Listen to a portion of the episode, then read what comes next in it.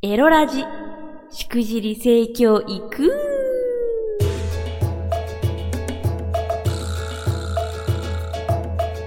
おいでナンシー、バーチャロエラーの夕霧でございます。この配信は夕霧ピクシブファンボックス支援者の皆様と YouTube フロミー公式チャンネルにて投げ銭をしてくださった皆様の提供でお送りいたします。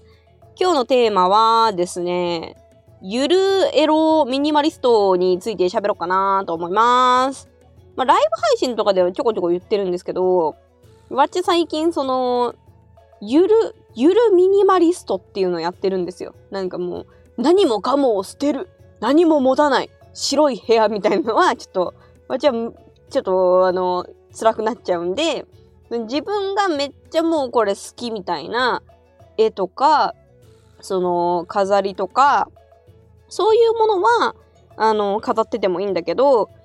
なんかこれは、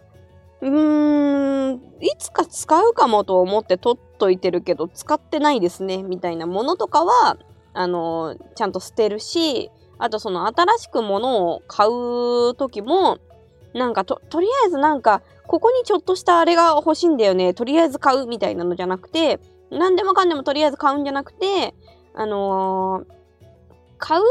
なら、あこれだったら一生捨てたくないって思えそうみたいな、多少高くても、そういうものしか買わないっていうマイルールを課して、あのーゆる、ゆるミニマリストをやってるんですね。で、いやー、これ本当にエロと生活は地続きだなって思うのがさ、その、わっちはね、いつもエロいことをするときに大切なのは、まあ、いろいろあるけど、あの、とにかく弱から強だっていうのをね、言ってるんですよ。その弱と強っていうのは、その弱は弱いね。で、強があの強いなんですけど、その、ご子息、あの、わっちのコンテンツでは男性のお股にある凸っていう部分のことをご子息って呼んでるんですけど、そのご子息を至極にしても、えー女性の花園、あ、女性のあそこのことは花園って呼んでるんですけど、その花園を触るにしても、その、弱い刺激から始めて、だんだん強くしていった方がいいよと。で、その、弱い刺激っていうのは自分が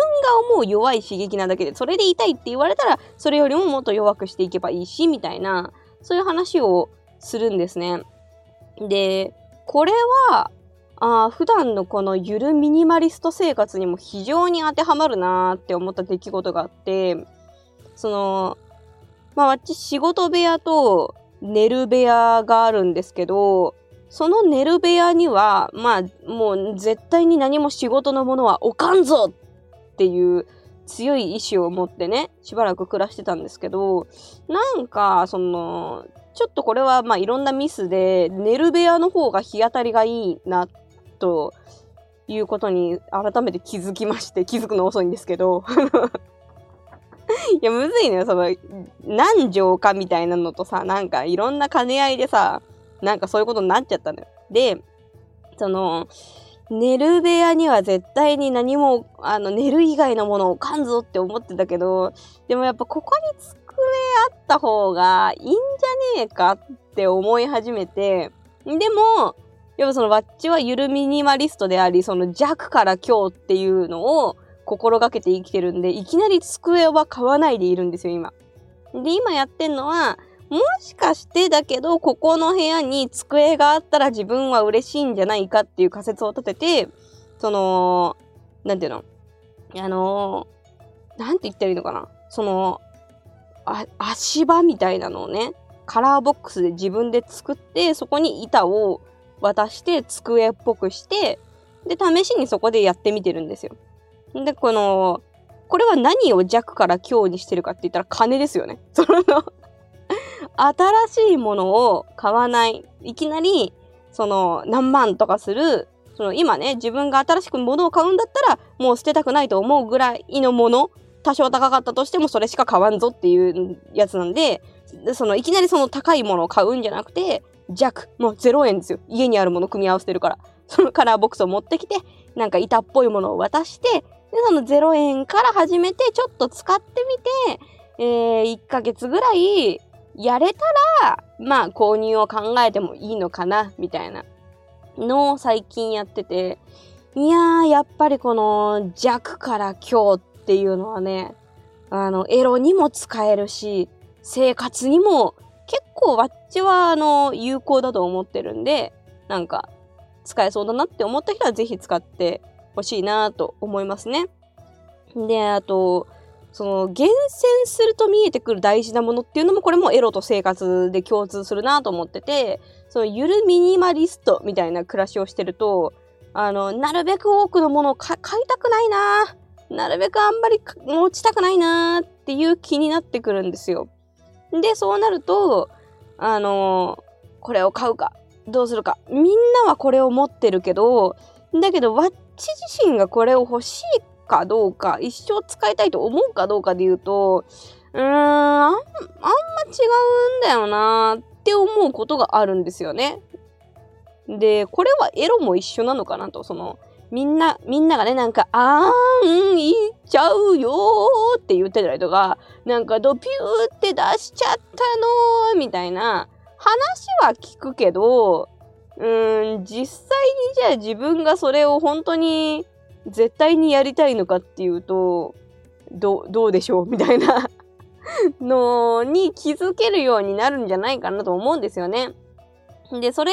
ある程度、じゃあ自分は H 時に対して何を求めてるのかっていう、その、みんながこうしてるからじゃなくて、自分は何を求めてるのかっていうのが見えてくると、その、いけなくて困っててとか、なんか老けなくて困っててみたいな、そういう悩みって、だいぶなくなってくるのかなって思うんですよね。っていうのがまあ今日喋りたかった話でちょっと余談なんですけどあのわっちいつもそのご子息とか花園とかご自愛とか夕霧用語が出てきた時に毎回説明してるんですよ。わっちのコンテンツではあのこれはこうやって言うんですよっていうのを毎回説明してるんですけどあのーこれなんでやってるかっていうと、そのね、まあ、毎回聞いてる人はもう分かったよって思うかもしれないんだけど、なんでやってるかっていうと、こういう無料で配信してるものっっていうのはそのたくさんの人に聞かれることを想定して作るんですよ。で無料有料のものって大体もうそれを知っている。例えばさっきの話だと、えー、わっちはマーベルマーベルシリーズおもろいの知ってる。その作品おもろいのある程度知ってる。どういう登場人物が出てくるのかも知ってる。だからお金か出してブルーレイ買おうとかあの課金しようとかってなるわけじゃないですか。だから課金するものとかに関しては、あの、ある程度そんなに細かく説明しなくても、まあわかるでしょうっていう前提が持てるんですけど、無料のものって、そのお金払うほどじゃないけど、なんか流れてきたから見てみようとか聞いてみようって初めて聞く。しかももうその回しか聞かない人が結構、あの聞くもんなんですよ。無料のものっていうのはね。そう、だから、わっちはあの毎回このポッドキャストとかね、動画の時も、動画はテロップに対応するかな、割とね。そうそう。でも、ポッドキャストの場合は、あの、テロップがね、出ないから、あの、毎回説明してるんですよね。いや、ただ、それに関してもでも最近また考えてることがあって、例えばなんだけど、なんかオープニングの、あの、ジングルみたいなので、あの、性病は口からも映るみたいな感じで、あ、っていう曲があったんですけど、前にね、わっちの。短い歌が。なんかそういう感じで、なんか、ゆ、夕霧の千本用語はわかんなかったら、説明文見てね、みたいな、なんかそういう感じの OP とかね、あのー、作って、わかんない人はそこで見てよね。っていう方式にするっていうのもあるかなーって思ったりとかしてますね、最近は。っていうまあ、超余談でした。まあまあまあ、でも、あの、基本的に無料のものっていうのは広告だったりとか、説明が多くなりがちだよっていうね、あの、最近、あの、気づいたことをちょっと喋らせていただきました。はい、じゃあ告知のお時間です。えー、明日4月22日木曜日21時半からは YouTube しくじり性教育の夕霧チャンネルでライブ配信をします。30分限定で皆さんのお悩みにお返事していきます。えー、アーカイブはまたエロラジで出すかもしれませんが、全部は残らないので、ぜひ21時半に夕霧チャンネルへお越しください。えー、YouTube へのリンクはこのエピソードの、えー、説明欄に記入しておりますので、ぜひチャンネル登録よろしくお願いします。それでは3月24日に発売いたしました漢字の夕霧ではなくアルファベットで YUGIRY 夕霧のデビュー CD 隠れ歌よりカップリング曲月経歌を聴いてお別れです CD は Amazon 楽天タワーレコードなどで発売中ですお相手はバーチャルオンライン夕霧でした。またねー。